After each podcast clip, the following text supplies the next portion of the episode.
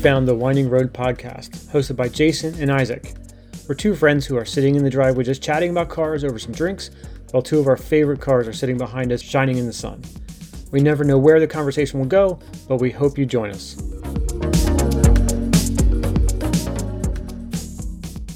All right, welcome back, everyone. We are tonight discussing the recent uh, trip we had to the Philly Auto Show. Um, it's one of the uh, auto show series that kind of go around the country in various cities. Uh, there was one in Harrisburg where I grew up that we went to um, a few times. And then this one we went to was in Philly. It's not the same level as like New York or LA or Detroit or um, you know Tokyo or all the big ones where the new cars are launched. But it is a good chance to see what kind of cars are in the market. If you're in the market for a new car, you know, kind of get your hands on them, feel them. You don't have to worry about talking to dealers and stuff like that. So it is a nice experience that uh, I tend to enjoy going to. I believe that's the same with you, right, Jason? Yes, um, I've been God, I've been going to the car show for a long time now. Uh, it's always been something um, I've always enjoyed going to for the same reasons. Um, you know, you're under the same roof with, you know, basically most of the cars that are out there on the market today. Um, and get get inside them, you know, look at the technology, um, and like you said, with without any pressure. So it's always a fun fun event for me, um, and I always like to see what they have down there. Mm-hmm. Uh, I guess we'll start off. Was what's your biggest takeaway, or what stands out to you the most? If you could, um, the first thing you think of for this year's show, what is it? Well, I don't want to say it's a takeaway. I'll say something I noticed was that it was way more dialed back than it had been in the past. Um, and I think that you'd probably agree with me on that. Um, there were several car manufacturers not present. Um, everything was basically on one floor, which is usually the case. Like you, have the one floor that has usually all the, I want to say regular cars, but common like Ford, you know, Chevy, all that stuff. And then they usually have a little concourse where it has all the higher end cars. Um, and then there have been times where in the basement they've been filled with tuners and things like that. Um, and this year, it was just the one floor, um, and then they had a couple sections with cars that were from um, was it Classic Auto Mall, mm-hmm. which is actually a really cool place. If never, if you guys have never been there, I definitely recommend taking a ride. It's a really cool spot. But it just felt weird to me that they would have it was like filler in my opinion. Mm-hmm. they were just trying to like fill room. Um and i don't know I if that's be- yeah i don't know if it's because of covid or what but uh it, it, was definitely it was still fun. We had a great time. Um i saw a lot of cool stuff which we'll talk about you know in greater detail in this episode but um it's just definitely that would be my takeaway i'll say was uh it just felt like it was just way dialed down so, mm-hmm. how about you? What was your what was your big takeaway? Um, I feel like I you could probably see everything you need to see by standing in one car maker's booth because mm-hmm. it was all SUVs. Because mm-hmm. that's all we, you know, it's all America buys anymore is SUVs for the most part. Like, um, there are still a few holdouts for for most manufacturers where they have two, one to four sedans or or hatchbacks or something like that. But it's amazing the how many different ways a company can make an SUV, and really some of them. This is a rant I could go on for a while. Some of them aren't even actually SUVs, but they're sold that way. Um, mm-hmm. But I mean, it's pretty much what brand do you like? Because if what brand do you what mm-hmm. brand do you like and how big of a car do you want? And then go to that brand they have a car for you and you're you'll be happy. Like it's they're all the same. It's like looking at a uh, when you go to the grocery store and you see the bread aisle when you see 30 different types of loaves of bread it's all the same. Mm-hmm. so that was kind you're of right. for me. If you're in the market for an suv you definitely have options um, and obviously that's that's a lot of American car buyers. But as an enthusiast like you and I, and probably a lot of our listeners, it's kind of disheartening to ha- you have to be able to look actively for something that has somewhat of some character to it. Everything else is just vanilla bread boxes. I think you're right on that. I think, like you said, a lot of people have a brand, and it doesn't really matter. You know, they'll just stick with that brand, and they want whatever that car is. I want an SUV, so you know, I'm going to go to X Y Z brand that I've been buying off of for however many years. You know, mm-hmm. but I thought, um, it's funny because you and I had talked about the Bronco before, and you posted a picture today on the podcast Instagram with um, that blue Bronco. Mm-hmm. And I think that I'm pretty sure we discussed it on the podcast, if I'm not like if I'm not mistaken. But this one in the car show is is pretty much the exact one that you specked out. I don't know if it's the same color. Was it was it the blue one that you had chosen? Yeah, it was almost it was almost Isaac Spec. I didn't see I didn't look at it up close because actually it was on a I don't know if it was a turntable, but it was roped off.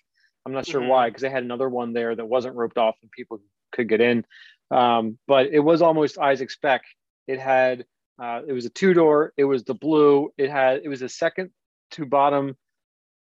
Like it was a one step off of the base level, so it had the black steel wheels, which I would probably lean towards the base model with the silver steel wheels. Um, the only thing was it was automatic. It pro I'm not sure which engine it had in it, probably the smaller one, but yeah, it was when I saw it, I'm like, wow, it looks like the one I built almost. I like that Isaac spec. uh, you mentioned about it feeling a little like gutted or whatever this year.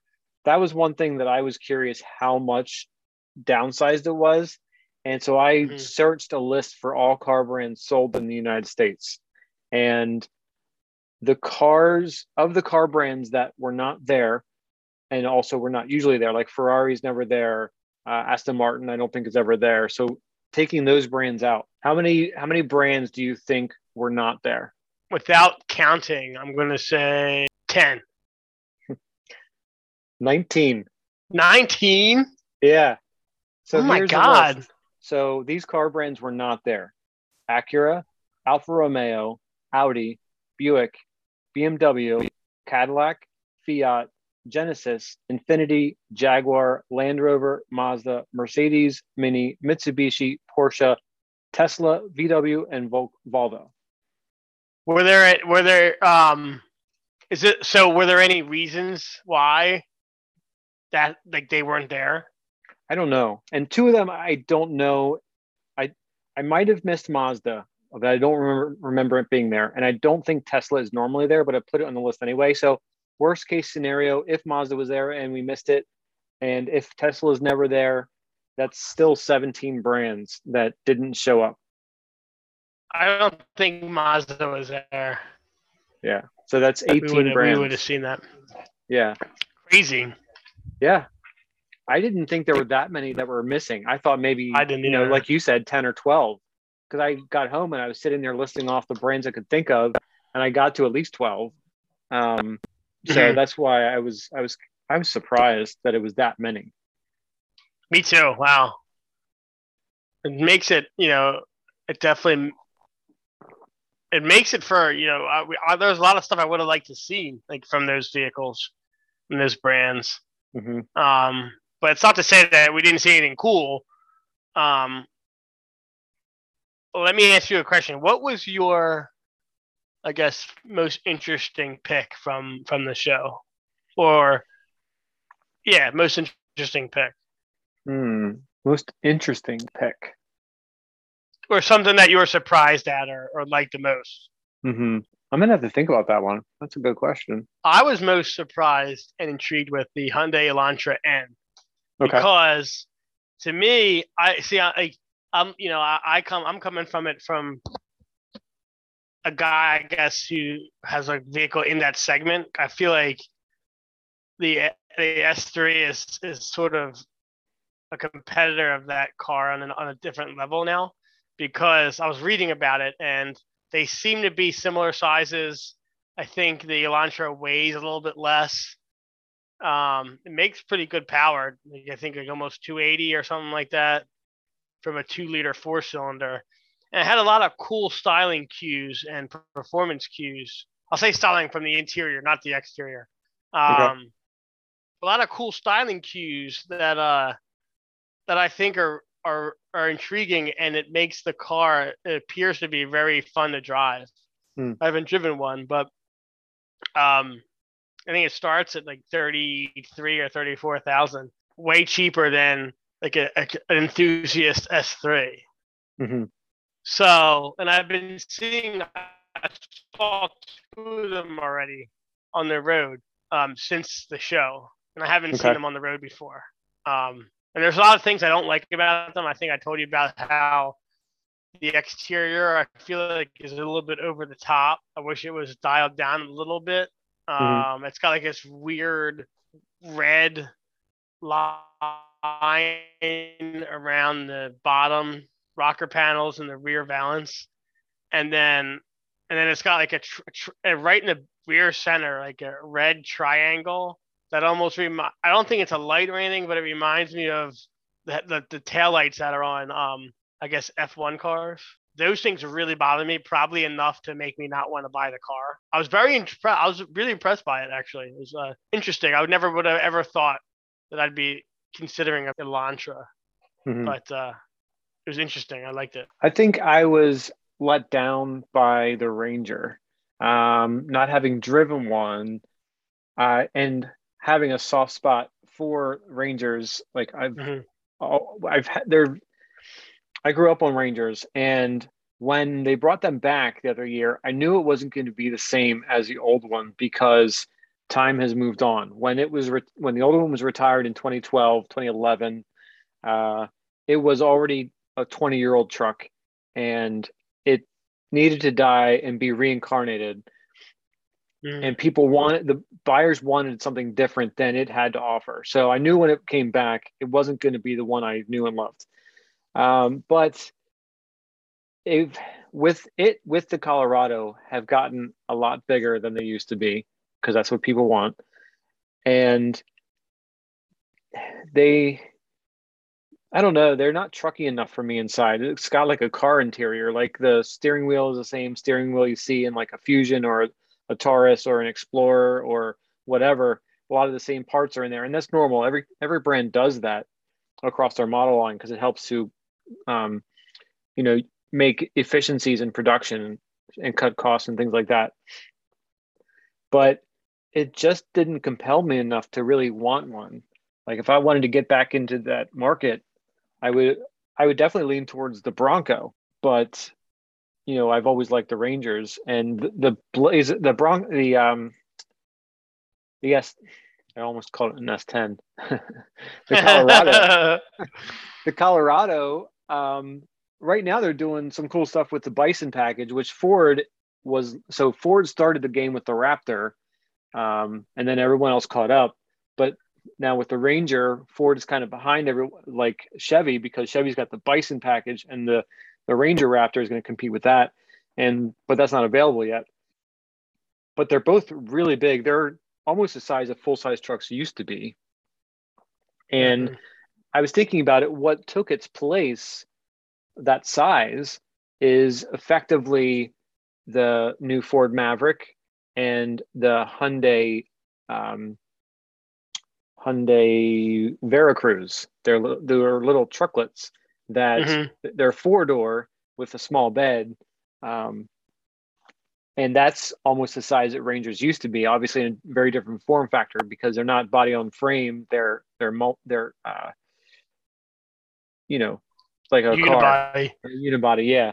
Um, but they're if you want a small compact pickup and you want a good ride now you don't have to go with a larger like because the the Ranger and the Colorado, along with the Tacoma, they they're not small trucks anymore, and they're not going to go back to being smaller.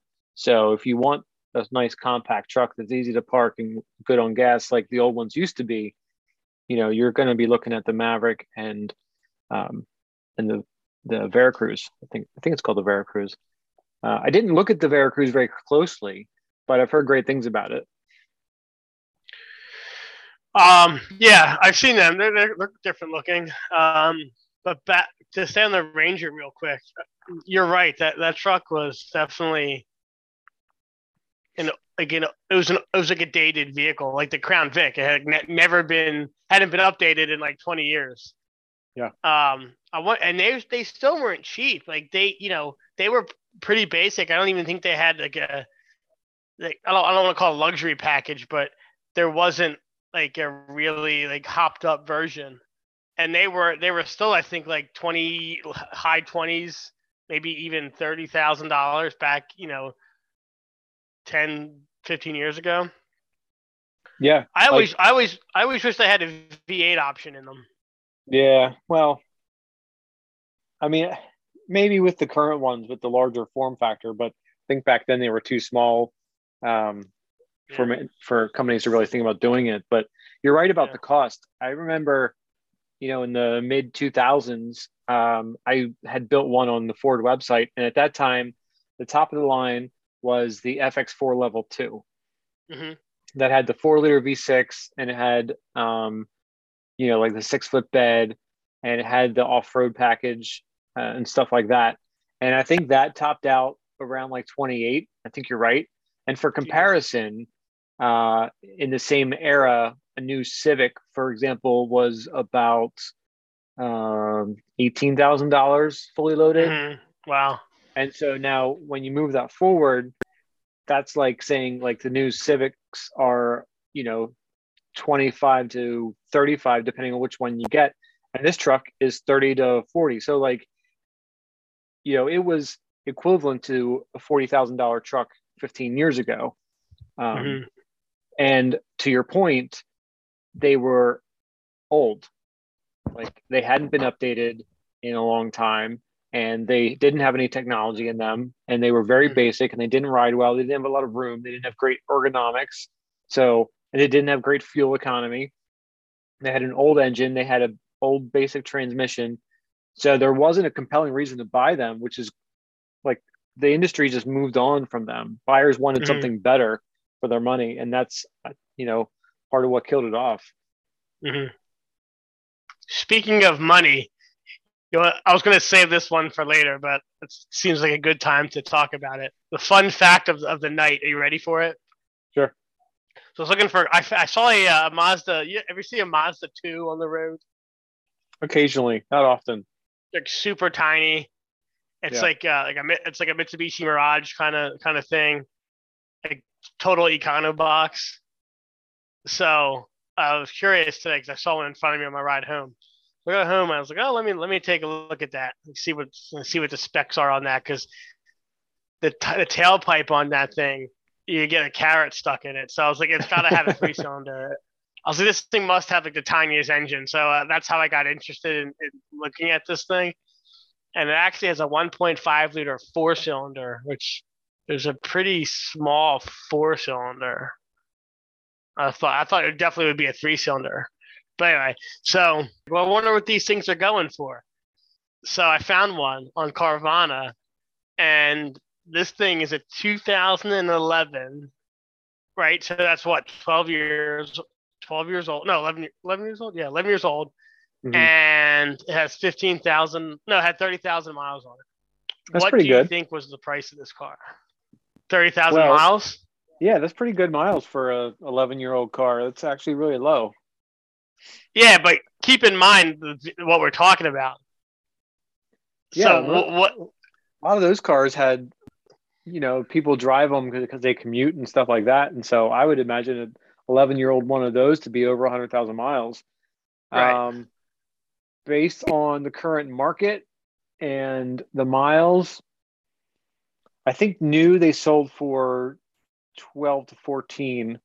So I'm going to say probably nine. So they wanted 15 grand for this thing. What?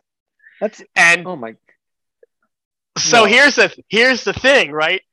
On most cars, if you look on Carvana, they have the original window sticker that you can look up. But for some reason, this one didn't have it. Probably because of selling it for more than the car was brand new 11 years ago. Wow. I, I I I couldn't wait to tell you. I was like, this is the most ridiculous thing I've heard all week. You know, you're in a crazy if that- car market when a when an 11 year old car that may not even have air conditioning in it hmm is going for. I mean, you could buy a lot of car for fifteen thousand dollars and enjoy it a lot. Like you could buy a lot nicer car for fifteen thousand dollars than Yeah. that. Right. Something that's something that's newer, maybe a little bit more miles, but newer and better creature comforts inside and more room. Yeah, I mean to commute, like if you're commuting in something like that, like solely to commute, I mean, God, maximum I would five thousand dollars would, would would be the. I don't care how many miles it has on it or how little it has on it or if it's Yeah. two years old. That's the max amount of money that I'm willing to spend on something like that that has zero fun to it. Unrelatedly, do you remember seeing any Blazers I did see one. I don't remember seeing any, and they're pretty sharp. I wanted I wanted to check them out, and I totally must have gotten sidetracked. You were sidetracked by the bison. Okay, I did get pretty Yeah. excited by that. Yeah, you were you were almost drooling on the bison. I Um, che- I was cheesing on a little Duramax. um, yeah, just I think it was one or two cars over was a was a Blazer. I walked right by it because I think that's one thing where Chevy probably got caught with their pants down. hmm Like, I think they were because cars take at least a year and a half, two years to develop a car, especially if it's a a new car, like you're launching a new model. hmm Um, I think during development, they were like, okay, this is going to be great. We're going to bring back the Blazer name. It's going to sell off of the Blazer name because it's got heritage and it's going to be this cool car. We're going to put interior in it that looks like the Camaro. So it's going to be sporty because it's going to have like the square gauges and this and that. And it's going to be Yeah. great. Right before they launch it, here's the new Bronco. And now there's Jeep and Bronco, and they've got these badass off-roaders and they're rough and tumble and they're what people want. They're like and then chevy's like here's our blazer. Yeah. you, you know like it's they try to market it as cool but theoretically it should be competing in the same same thing as the bronco and the wrangler but it's just not even going to be considered now. I mean it's and it's too big to consider with the bronco sport because the bronco sport is just a escape with a different body on it and so that means you would be comparing it with the Equinox and a Cherokee, um, the regular Cherokee, not the Grand Cherokee. And so, where's the Blazer fit in? You know, and w- why does it exist? And that's kind of like why I was going to rant earlier. Is you know, Chevy's got. Uh, I'll probably miss some here because I don't know their full line. They've got the Trax, they've got the Equinox, they've got now the Blazer, they've got the um, I I don't know if they brought Trailblazer back or not, but they've got those three. They've got Traverse, they've got Tahoe, they've got Suburban, and so like there's four cars that are all very similar. Like the Trax is the the, really small one, and it's basically a Chevy Spark with four wheel drive, and then you have the Equinox and the trail the Blazer. You have like three cars that are almost the same size. They're all five seat SUVs. They're all Mhm. relatively the same size outside. They just have different styling. So, what is the draw to each one of those? Like, why pick one over the other? And they're not the only ones. A lot of companies are doing that, and it just doesn't make sense to me. Remember the old K5 Blazers, like the big Right. ones, which which sort of resembled an older Bronco. I think they were Right. two doors, a kind of square body, um, and they had quite a following.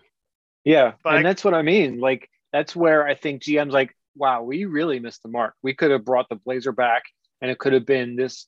You know, it could have been a two door Tahoe, Mhm. just like it used to be. You know, Mhm. bring take the Tahoe, chop two doors off of it, chop the top off of it, offer offer a softer top or a soft top, and sell it as a competitor to the Bronco. They would have been great, but I don't Mhm. think they saw. I think Ford probably blindsided them with that car, and now they're like, "Crap, what do we do?" Yeah. I think they'll still sell them, but I think a lot of Chevy guys are probably wishing that, that they would have brought back the Blazer as, you know, like a convertible top two door off roader. I think they probably yeah, I think that would have been cool. I also can't believe how what a uh, that the option t- to have the um, removable soft top or retractable soft top on the Bronco It's Mhm. like twenty eight hundred dollars for that option. Yeah, yeah, it's a lot. like it's it's pretty hefty. But like, how can you buy that truck without without that on it? I don't Like, know. I want one. I want one now. I think I haven't looked recently, but I thought the Wrangler comes standard with the soft top, and you opt for the hard top, which makes sense. Um, but maybe they saw it as I think a lot of people, especially once Jeep started offering the body colored hard tops instead of just the black texture. Once Mhm. Jeep started doing that, I think they're probably seeing the market go more towards it's a hard top all the time with the option to remove it, but no one ever does because it's a hassle. But it the Mhm. the idea is there that you can do it. Um, Mhm. and so that I think people buy that, but they want the hard top for better, you know, weather insulation, better noise insulation, and more than you know. How many t- Jeeps do you actually see with the top down during the summer? Less than you see with the top on. Not often. You know, Right. while people do it, Yeah. it's not that many compared to how many people actually buy a Jeep. And so I think Ford said it probably makes more sense to offer have the standard hardtop and then obviously you still have the convertible side of it where you can remove the different panels but then if somebody really want, does want a soft top then they can just buy it i think that like business wise i think it makes more sense I agree. I think it makes sense too. I just, I just I was like, wow, that's that's an expensive option.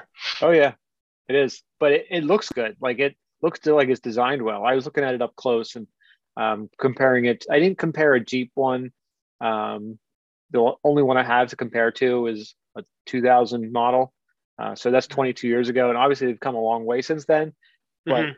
i've actually taken notice to how top design has changed on the jeeps over the last 20 years and um, they've they've gotten better of course but i think ford really thought about you know how, how the seams lay and and trying to reduce you know um, water leaking into the car and uh, wind buffeting and stuff like that so Do you remember the old Jeep? Like, did the old Jeep have a lot of leaking issues?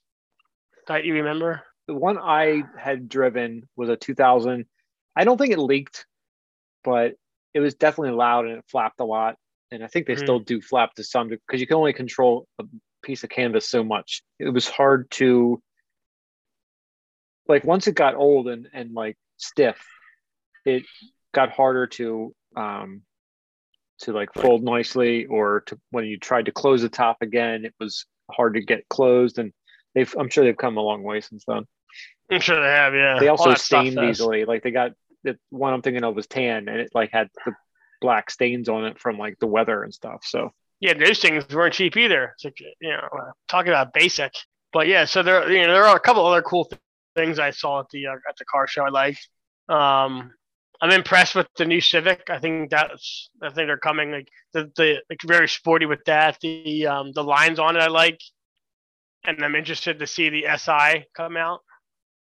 Um, because I think, like I said, the styling on it, I I personally like, and uh, could be a little little affordable little sports car, because you know it's, everything else is so expensive. All the new cars are getting so expensive to even get into these days. And the new Z- Nissan Z was there. That Yeah. one was pretty sharp. I I like that. If I Mhm. didn't like my Cayman so much, I might consider buying one Mhm. um, when they finally come out. But it would be tough between that and the Supra and a BRZ. Mhm. What did you think about the BRZ? I thought it was a good refresh of of the old one. So I used to work at a Subaru dealer and we didn't get that many BRZs, but when I got in it, it felt like a BRZ. So like if you are someone who has one or has had one, getting into it is going to feel familiar. And I think that's good. The seats felt good. The the layout looked good. The materials felt better than it used to. So like they've they've um, refined it and made it better, but it's still, from what I hear, a great driver's car and fun to drive. And it's still, you know, got Subaru running gear. And I think it's still a good little car. I liked it a lot. You should have uh, got one of those instead of the Outback. Um, well, the Outback filled the need at the time, so that wouldn't have worked. could have you could have put a little trailer on the back or something. You know what I'm thinking of right now? It's bringing me to um I'm thinking about Mazda Miatas for some reason. Okay. And like the newer ones. Do you remember the the RF?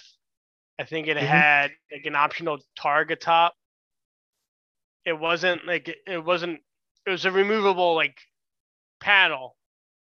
You know you know what I'm talking about? Yep. So the RF, that's that's how it's built. So you have like the the Miata, and then the RF is a, it's like a hoop, like a, and it has a targa top. So it's a removable center section, and then behind the the the seats is like the the the roll hoop that stays there, and you can lower the glass. I think.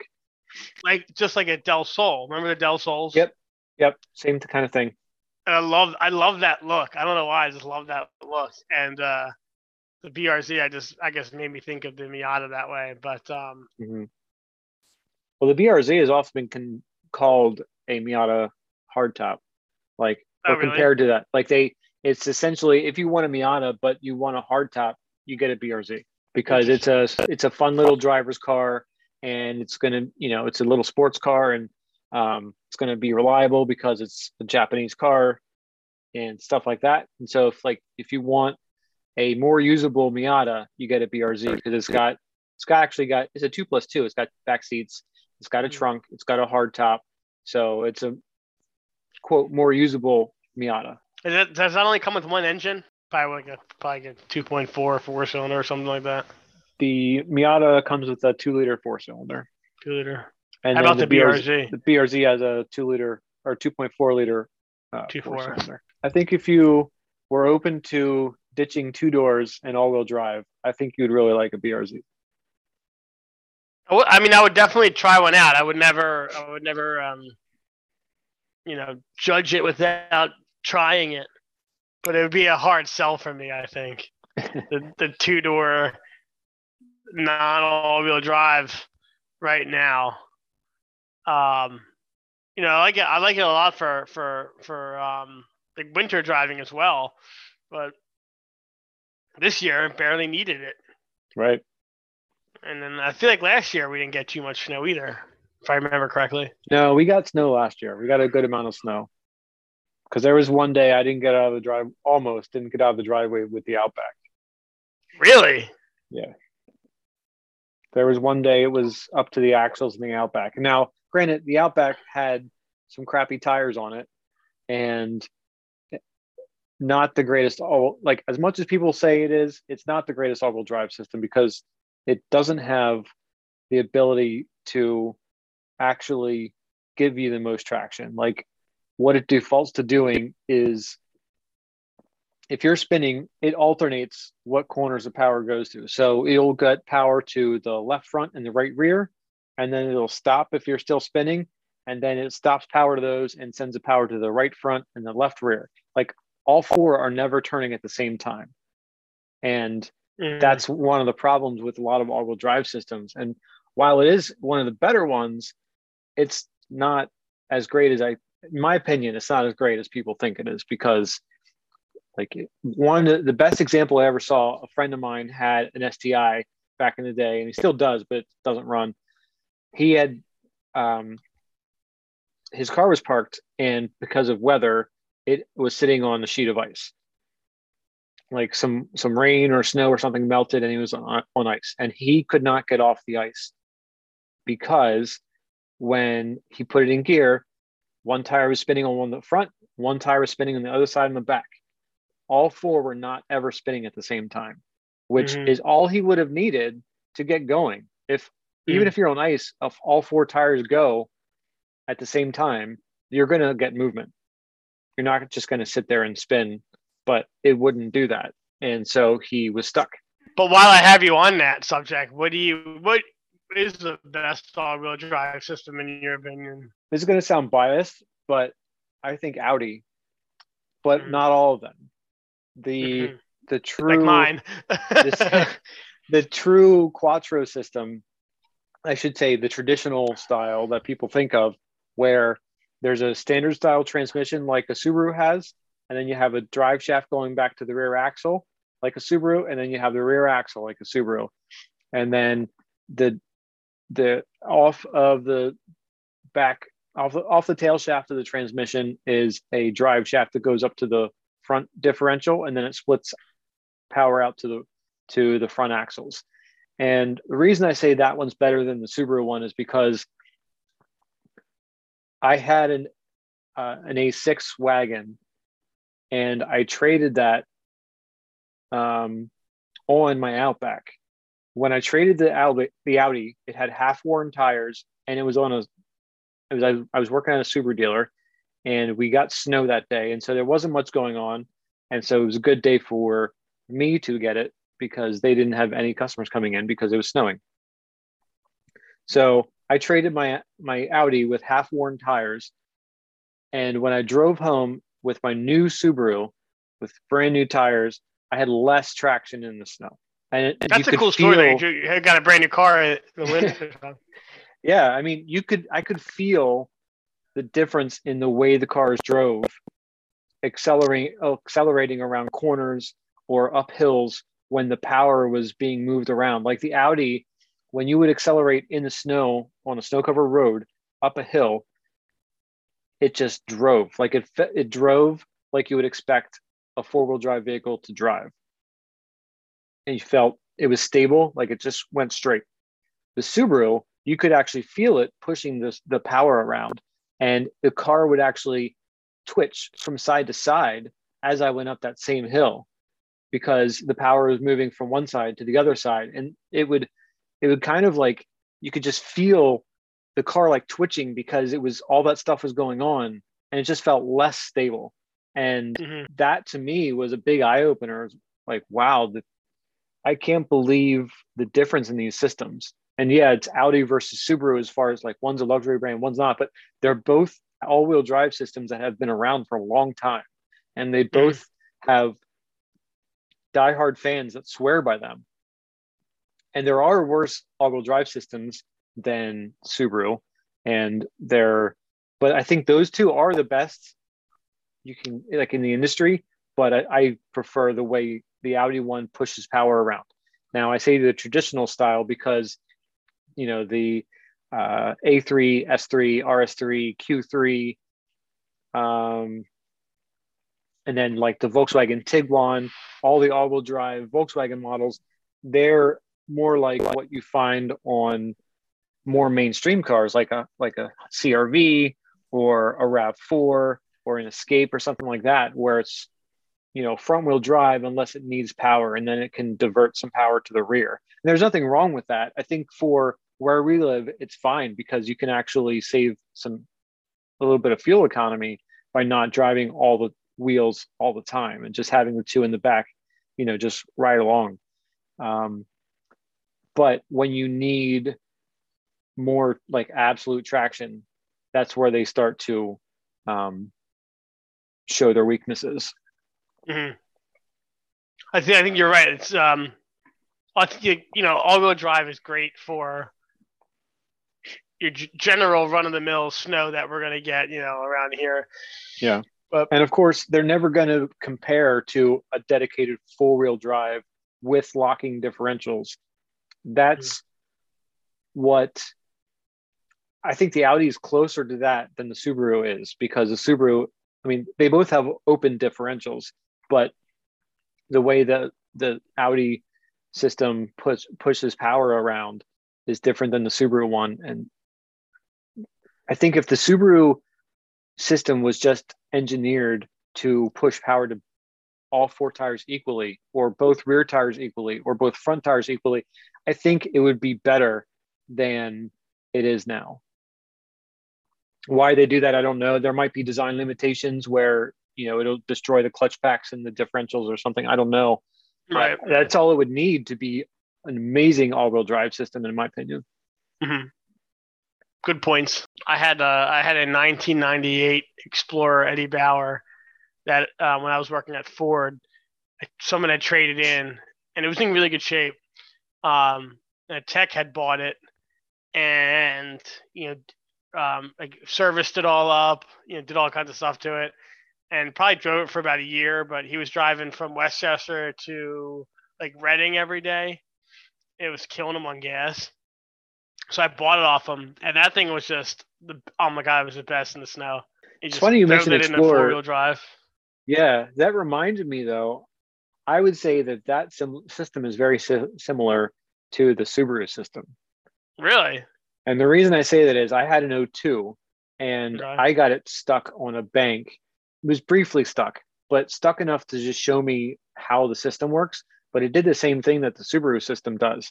Like what I did was I didn't realize there was um, there was like uh, a channel on along the side of the roads. Like the there was a road and then it was like a little gully, and then it came back up to a, an embankment. And so I turned off on the side. I was trying to get over for some reason, and long story short, opposite corner tires were not exactly touching the ground. They were barely touching or not touching at all. And so two were on the ground on one on opposite corners and two were off the ground. And when you Mhm. tried when I tried to go forward, the opposite corners were spinning because of the open differentials. And that is when I was also able to see what the Subaru was doing that I mentioned earlier was where it would only send wheel send power to the wheels that you know were able to turn. Whereas even though it was four wheel drive, if it had somewhat of a limited slip differential, even in the rear, hmm both tires would have gotten power and I would have been able to get some movement. I was able to end up backing out of where I was and it was fine. But that's all those these systems need is a good actual physical differential clutch pack in the rear, not Mhm. just using the brakes and the stability control to stop each wheel so that the power is forced to a corner. That's what the systems do. hmm That makes sense. I think that's a good explanation. Uh, Yeah, and it's like it's all everything's electronic now, like electronic braking, electronic this, electronic that, and uh, it's all gotten away from the mechanical. Yeah. And there's a lot of good reasons for that. Somewhat simplification because you can use all you need is the wheel speed sensor to tell the computer that the tire is spinning. And then it just brake push you know, applies the brakes at that corner. And you can use a wheel speed sensor to tell the computer that, okay, the car is in a yaw motion. And then so the car says, okay, I'm going to brake on these certain corners and it will correct the car and keep it more stable. Like all of the systems we have on cars, or a lot of them that help the car to be more stable, are all using the wheel speed sensor and some other ones. But that's kind of the foundation of it.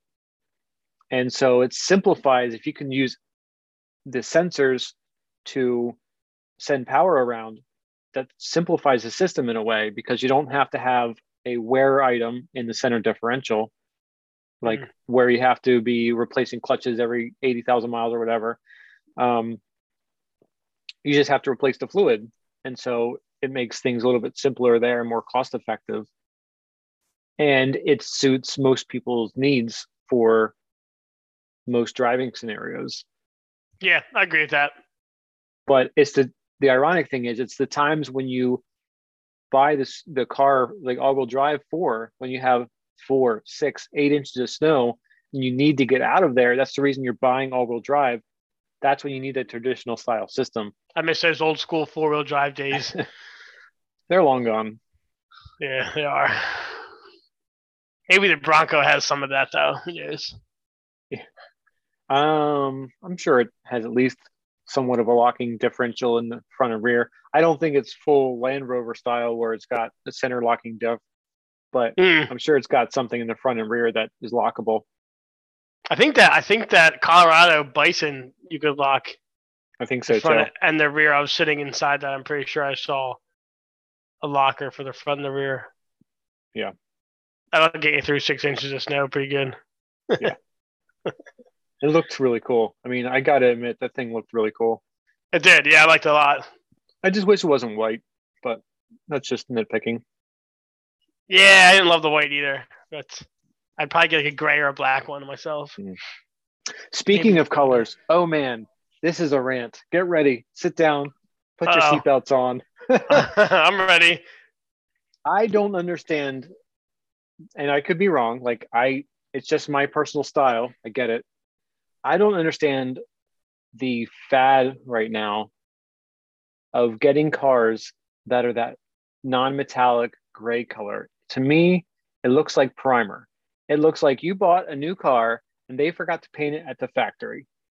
but people are Mhm. getting this color as an option. Like Audi's got two or three colors, like Chronos and uh, Nardo and stuff like that. And Toyota has one. It's called Asphalt, I think. And uh, every manu not every, but most manufacturers have at least one color that looks like primer. And I, that's one thing I just don't understand. Why would you want a car that looks like they forgot to paint it at the factory? Is there? Do you know if there's an upcharge for that? Yeah, some a lot of the cars have an upcharge for it. Yeah. Every now and then, funny. like I think they might have it where it's one of the basic colors, like Mhm. um that it's not. But I think because it's kind of like trendy right now, it's it's a paint option and it costs, you know, depending on the car company, like 500 1500 2500 dollars and like we there was a tech at work that bought an SQ5 a couple of years ago and he got I forget if it was Chronos I think it was Chronos which has like a Mhm. metallic flake in the primer and Mhm. I would every now and then I'd be like hey did you um get a discount? Because they forgot to paint your car. He probably hated that. he just he knows my personality and my sense of humor and he's like shut up. It's okay that i don't understand it. I will never buy that color or a color like it but i'm just curious what the fascination is with it. That's all. Do you do you remember the uh, Elantra N? Uh, can you see that? yeah. I it, uh, it doesn't come across well in the screen but yeah But that I was like that was a different color though But it's still it was like the matte non-metallic. It it sort of resembles like the Nardo in my opinion. It's just like a, it was like a baby blue. Yeah, it was it was take a baby blue and cross it with primer gray, and I, it was somewhere in the middle there. It was it wasn't pastel, and it definitely wasn't metallic. It was just gloss blue, but the color was I'm not sure how to describe it. I'm going to I'm googling like right pale. now.